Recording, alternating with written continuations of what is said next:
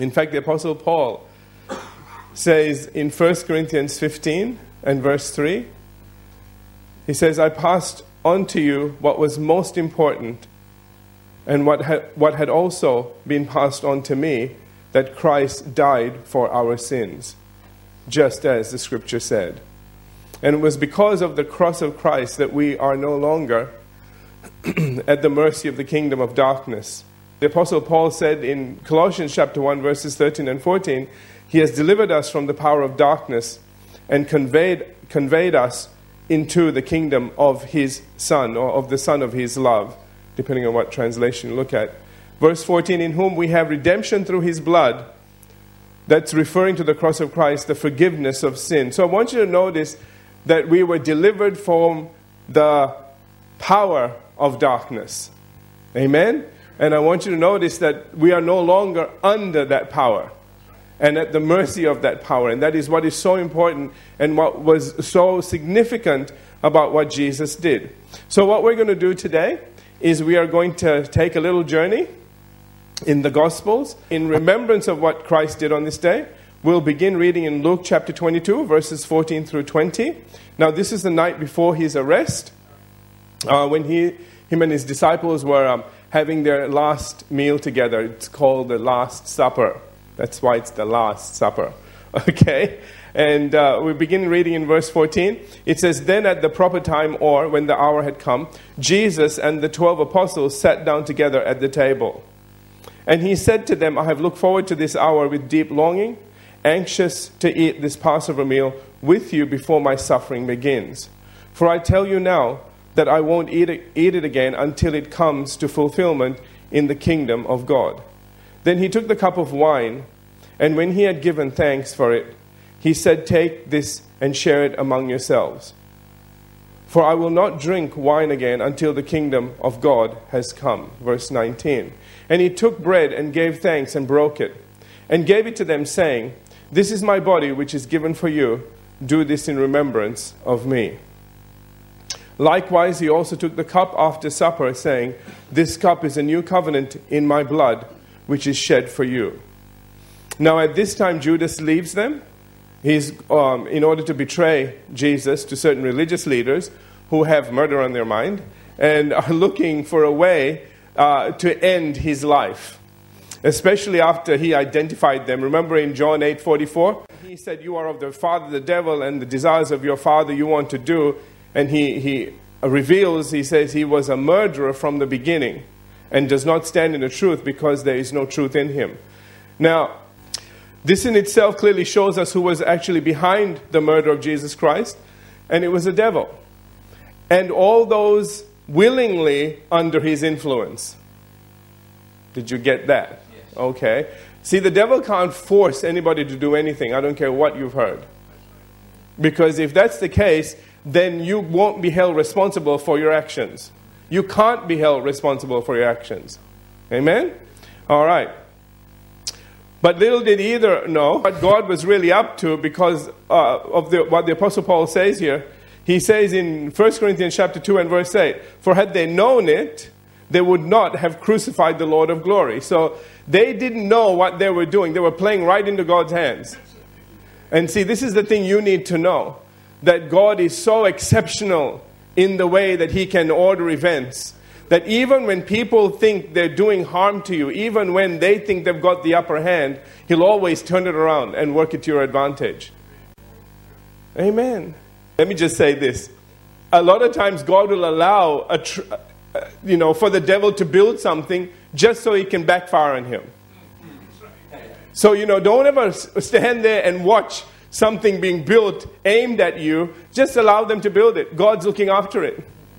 See, it doesn't, it won't work until it's fully built. And it's interesting, God doesn't stop the building of it, but He'll make sure it doesn't hit you. Amen. All right, anyway, moving on. So, following the Last Supper, after Judas had left, Jesus encouraged his disciples to love each other and goes on to make the most, uh, one of the most definitive statements ever recorded in all of Scripture. That is in John 14 and verse 6 when he says, I am the way, the truth, and the life. No one can come to the Father except through me. And that was a really key statement. And just three verses later, he goes and reveal who he really was by saying to Philip, remember Philip says, Show us the Father? And he says that anyone who has seen me has seen the Father. So we see two things here. Jesus says, I am the way. Amen? To God. And the second thing he says is, if you want to see God the Father, you're looking at him. Because remember that the three of them are one. Now, there are three individuals, which is really interesting, but they come together as one. In other words, they can occupy the same space at the same time. But isn't that who you are? Spirit, soul, and body. All occupying the same space at the same time.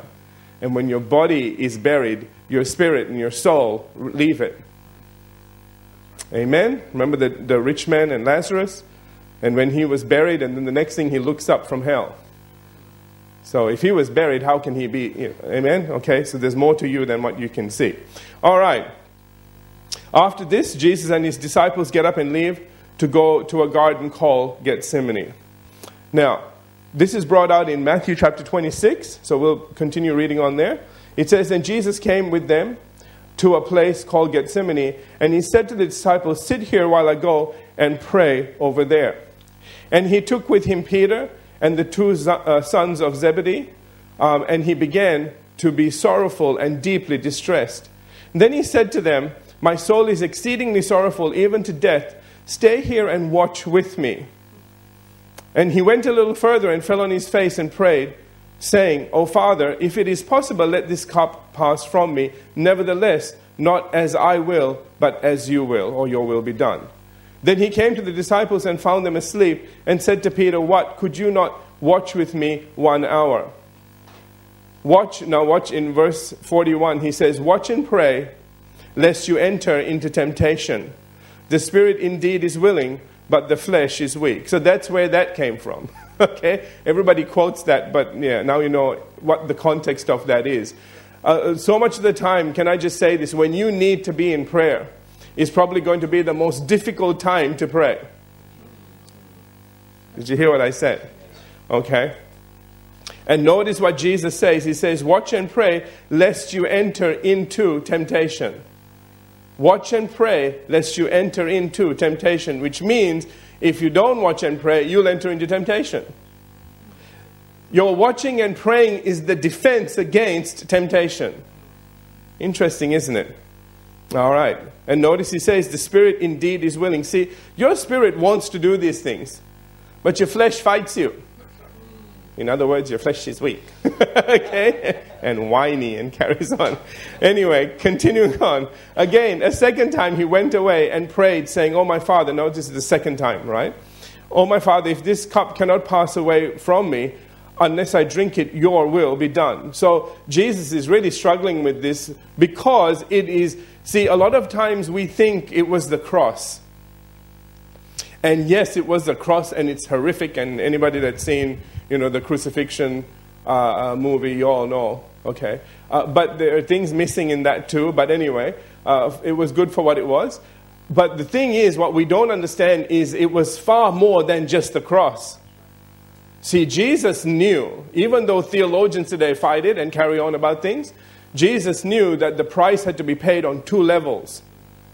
All right, in, in Leviticus, it talks about two goats. All right? One would be sacrificed and one would be sent into the wilderness. And he had to do both of those things. There were all types of what was going to happen. And it amazes me how people miss this stuff because of their theology. Because they don't want to believe it and it doesn't fit in their little box. So they get rid of it.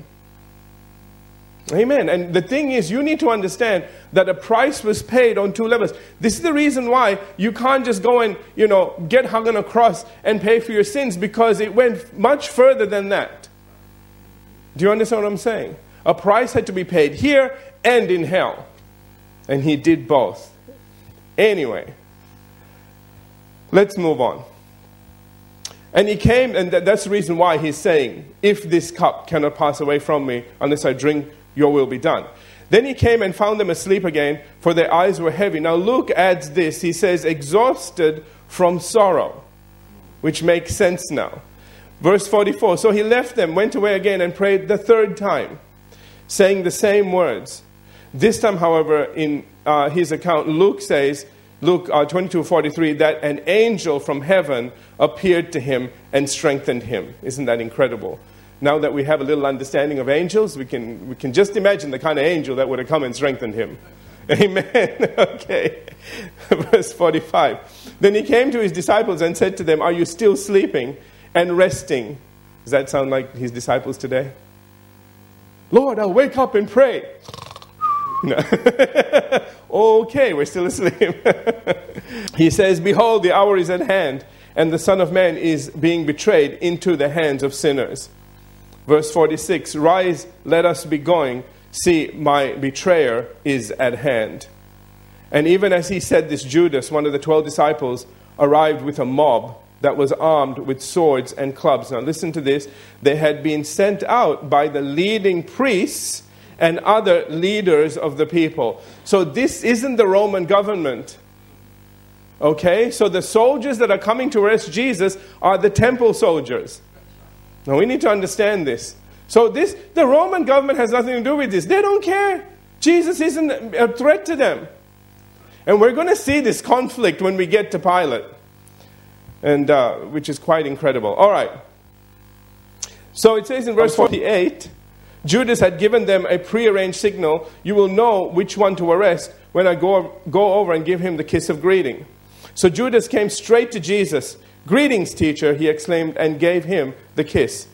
Verse 50 Jesus said, My friend, go ahead and do what you have come for. Then the others, so these are the priests' guards, grabbed Jesus and arrested him. Now, in John's account, we have a little bit of an extra uh, thing added on um, and gives us a little bit more insight, which I love. It says in John 18 and verse 4, Therefore, Jesus, therefore, knowing all these things that would come upon him, went forward and said to them, Why are you, uh, Whom are you seeking? They answered him, Jesus of Nazareth. And Jesus said to them, Now, in the English versions, it says, I am he, but the he doesn't exist. All right? He literally said, I am. That's one of God's names. John 18, 6. When he said to them, I am, they drew back and fell to the ground. That's how much power was still there. Okay? Let's continue because this power is going to be demonstrated in just a minute. And Luke 22, 4. So, so do you all understand? He allowed himself to be taken. You know, after he said, I am, and they all fell, he could have just walked off. Amen. You all need to know this, you know, because they're going to make a statement when he's on the cross. Let's see if he can, you know, get himself off of there. If, if Isaiah would come or whatever and get him off. He, right here, he didn't even need to go there. Right here, he, he had the upper hand. Amen? And we need to know this stuff. Anyway, uh, Luke 22 49. When Jesus' followers saw what was going to happen, they said, Lord, should we strike with our swords? Interesting, isn't it? They had swords too. We, we kind of need, because we portray the disciples and Jesus as these meek, mild little, you know, and they walk around and, and, and they're so fragile. And are you kidding? You know, first, that's why they didn't tell Peter about Judas. You know, because Judas would have had an accident. He fell on the sword backwards six times. Hello. You know what I'm trying to say? we would never find the body. You know? yeah, with the fishes. You know, Pete's a, fisherman. You know, he take the boat out at night. There, what, Judas who? You know, okay. yeah, I think he left. Never mind. anyway, back to this. Let's, let's have a look. Verse 50. And one of them, we know Peter now, struck the servant of the high priest cutting off his right ear. So, you know, Pete didn't get a sword from somebody else. He pulled out his sword and he went for it. Especially since they all fall down, you know, Pete said, We got the upper hand here. Let's take a few of these guys out, especially the one that came from the high priest and the one that's standing in front. Okay. But Jesus answered, No more of this. Watch this now. And he touched the man's ear and healed him. You, you all understand what happened? He took the ear off the ground, stuck it back on his head, and healed it back on. I wonder if that soldier continued on. Would you, after such a miracle? I think he would have dropped his sword and walked off and said, This is not right. You know, they all knew, man, they knew what was going on. So, following this, Jesus allowed himself to be taken, and according to Matthew 26 50, it says that then the others grabbed Jesus and arrested him. Now, what follows is the furthest thing from justice. Matthew chapter 27, verses 1 and 2, and very early in the morning, the leading priests and other leaders met again to discuss how to persuade the Roman government to sentence Jesus to death. Isn't this amazing? All right? Then they bound him and took him to Pilate, the Roman governor. Now, sadly, in the meantime, Judas realizes his mistake and goes and hangs himself. Verse 11, Matthew 27. Meanwhile, Jesus stood before the Roman governor, that's Pilate, and the governor asked him, Are you the king of the Jews? Listen to what he says. He asks him this question. This is a very significant question because something is going to result from this. All right? So he asks him, Are you the king of the Jews? And Jesus replied, Yes. Okay? Now he goes on to say, It is as you say, but he did say yes. Do you understand? So in Pilate's mind, he sees him as the king of the Jews. The Jews hate that. They think he has blasphemed, and the last thing they want him to be called is the king of the Jews. All right, anyway. Verse 12. Now, watch this. Pilate asked him a question, he answered it. But when, the, uh, when he was accused by the chief priests and the elders, he gave no answer. Do you know why? Because they were lying about him every step of the way. They were biased, they were not listening to reason. Why answer somebody that's not going to listen to anything you say? Do you understand? It's really interesting. He didn't try to defend him, himself against those he knew wouldn't be open to listen to anything that he said. And all that would end up would, you know, there would be an argument going on. And I could just see Pilate sitting there going, Can you all take this outside the palace? you, know, you know what I'm trying to say? Okay. Now, then Pilate asked him, Don't you hear the testimony they are bringing against you? But Jesus made no reply, not even to a single charge, to the great amazement of the governor. He is just shocked at Jesus just not saying anything because he is used to people carrying on. And Jesus stands there being accused of these horrendous things and he says nothing. Lesson to be learned. The person that's quiet isn't always the guilty one. Anyway, now it was the governor's custom to release one prisoner to the crowd each year during Passover celebration anyone they, that is the, the crowd, wanted. Remember, it's not the governor's choice, it's the crowd's choice. We're going to see that in a minute, too. All right? This year, there was a notorious criminal in prison, a man named Barabbas. As the crowd gathered before Pilate's house that morning, he asked them, Which one do you want me to release to you, Barabbas or Jesus, who is called the Messiah? I love that. See, he says Barabbas or Jesus, who is called the Messiah. He didn't need to add that. He is trying to remind them of who he is. This is not even a Jew. Verse 18. He knew, listen, he knew very well that the Jewish leaders had arrested Jesus out of envy. He, even he knew these people were hypocrites. These are religious leaders arresting an innocent man out of envy. The thing that the Bible says don't do. Get it? Okay. Verse 19. The, just then, as Pilate was sitting on the judgment seat, his wife sent him this message Leave that innocent man alone because I had a terrible nightmare about him last night. Now, even Pilate's wife is getting into this. So there's Pilate saying, You know, Jesus, the Messiah, and his wife is saying, Don't touch this. Amen. So both of them now are against what is going on. Can I get an amen on that? Okay. Meanwhile, love this. Verse 20, the leading priests and other leaders persuaded the crowd, persuaded the crowds to ask for Barabbas to be released and for Jesus to be put to death. Did you get that? Okay. Verse 21 So when the governor asked again, Which of these two do you want me to release to you? The crowd shouted back their reply, Barabbas. But if I release Barabbas, see, Pilate's going to put this right on them. All right? He says, What should I do with Jesus who is called the Messiah? Again. Okay, he doesn't need to do that. All he needs to do is, What do I do with Jesus? No, Jesus who is called the Messiah. And they all shouted, Crucify him. Wonderful crowd. I wonder how many of them he healed, by the way. Anyway, verse 23. Why? Pilate demanded. What crime has he committed? But the crowd only roared the louder, Crucify him. And Pilate saw that he wasn't getting anywhere and that a riot was developing. So he sent for a bowl of water, I love this, and washed his hands before the crowd, saying, I am innocent of the blood of this man. The responsibility is yours. Now listen, and the people all yell back. I'm in Matthew 27 25. We will take responsible, responsibility for his death, we and our children. So many people say, well, you know, the Jews have suffered so much through history. Now you know why. The stupidity of their ancestors. They said, we'll take this responsibility on and our children. I mean, why bring your children into it? Amen. So Pilate released Barabbas to them.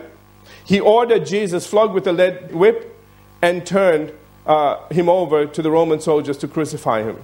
Now, this event had such an effect on Pilate and his wife that it is believed that he and his wife later became Christians, and why the Gospels actually record his objection and his wife's involvement in all of this. Documentation has since been found to show that Pontius Pilate was actually considered to be a saint by the Ethiopian Orthodox Church. Interesting, isn't it? So obviously something happened, okay? All right. So, following this, see, can I just say, when he said Jesus, who is called the Messiah,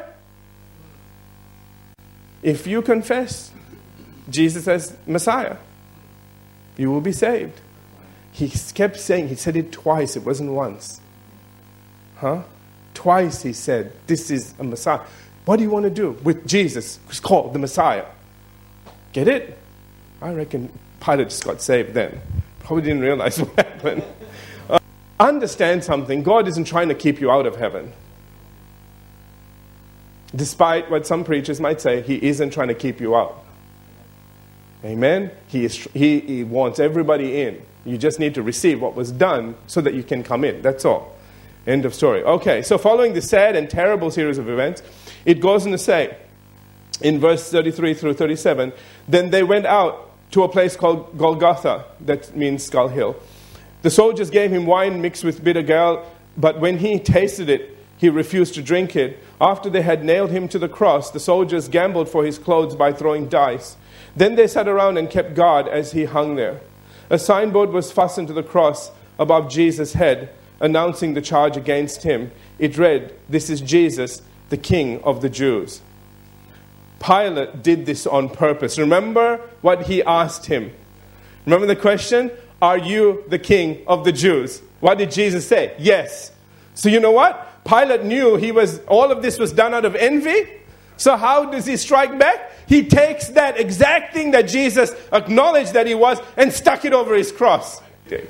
You know, Pilate really stuck it to them. You know what I'm trying to say? By sticking that on there, he was letting them know he objected to what was going on. He didn't agree with it.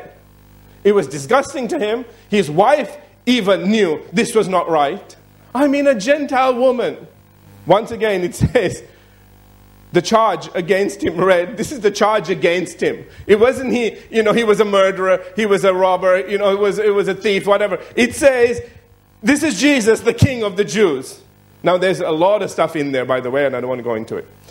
So again, Pilate did this on purpose to show his objection to what the Jews had done. And it worked because the Jews reviled when they saw it. And they demanded it be taken down. And Pilate, and, but Pilate said, no, not doing it. What's being put up there stays up there. Amen. Besides that, prophecy demanded it. Amen. Matthew 27, verse 45. At noon, darkness fell across the whole land until 3 o'clock. At about three o'clock, Jesus called out with a loud voice, My God, my God, why hast thou forsaken me? Now, the reason he had to say that was to show that he was no longer both God and man. Because God can't die. Have you all noticed? Okay? So the only thing that could happen, this is why Jesus had to be all God and all man. Because if he was half God and half man, when God left, there'd be half a man left. Do you understand? It's called the hypostatic union. So that when he separated himself from God, because he had to die on the cross as a man, not as God. He had to be as perfect as God, but die as a man. Because a perfect man gave it all up. A perfect man had to take it back. Do you get it? Okay.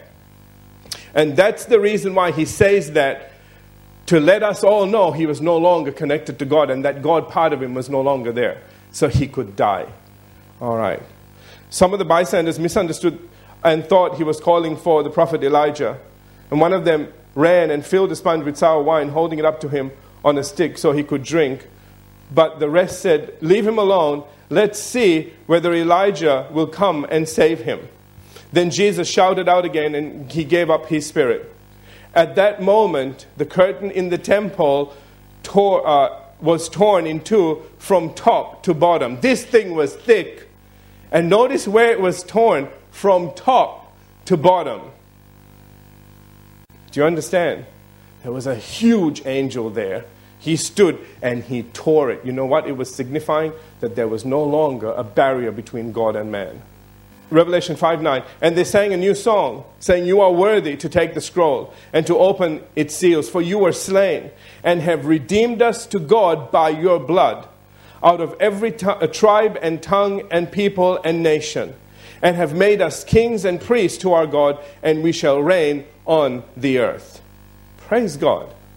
That was the result. Amen? And this is the reason why, as a New Testament belie- uh, priest before God, we can now go to God at any time and confess our sin to Him, according to 1 John 1 9, which says again, if we confess our sins, He is faithful and just to forgive us of our sins and cleanse us from all unrighteousness. Returning to Matthew 25, verse 51, watch what happens now.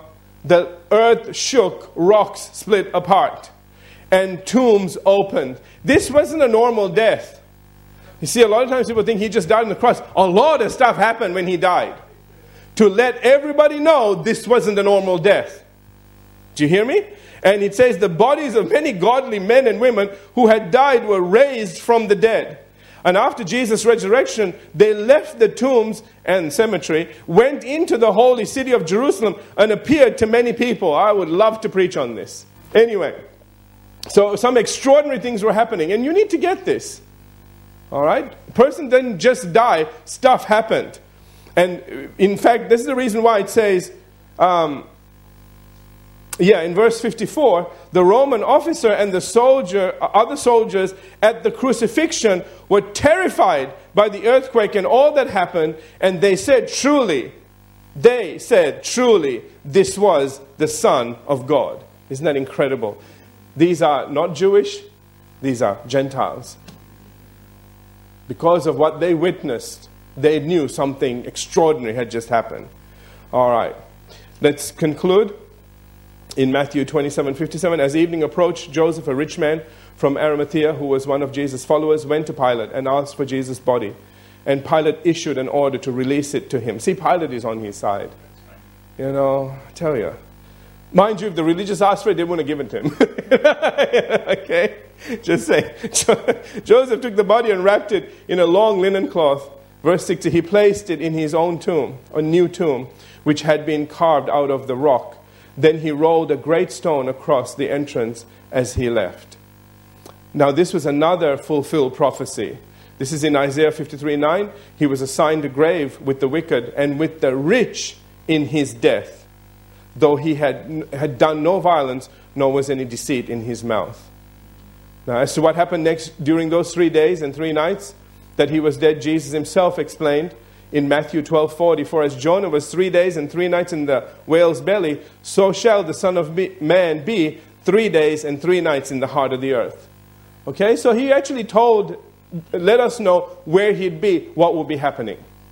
All right, and this is also confirmed in Ephesians 4:9, which says, "Now this he ascended."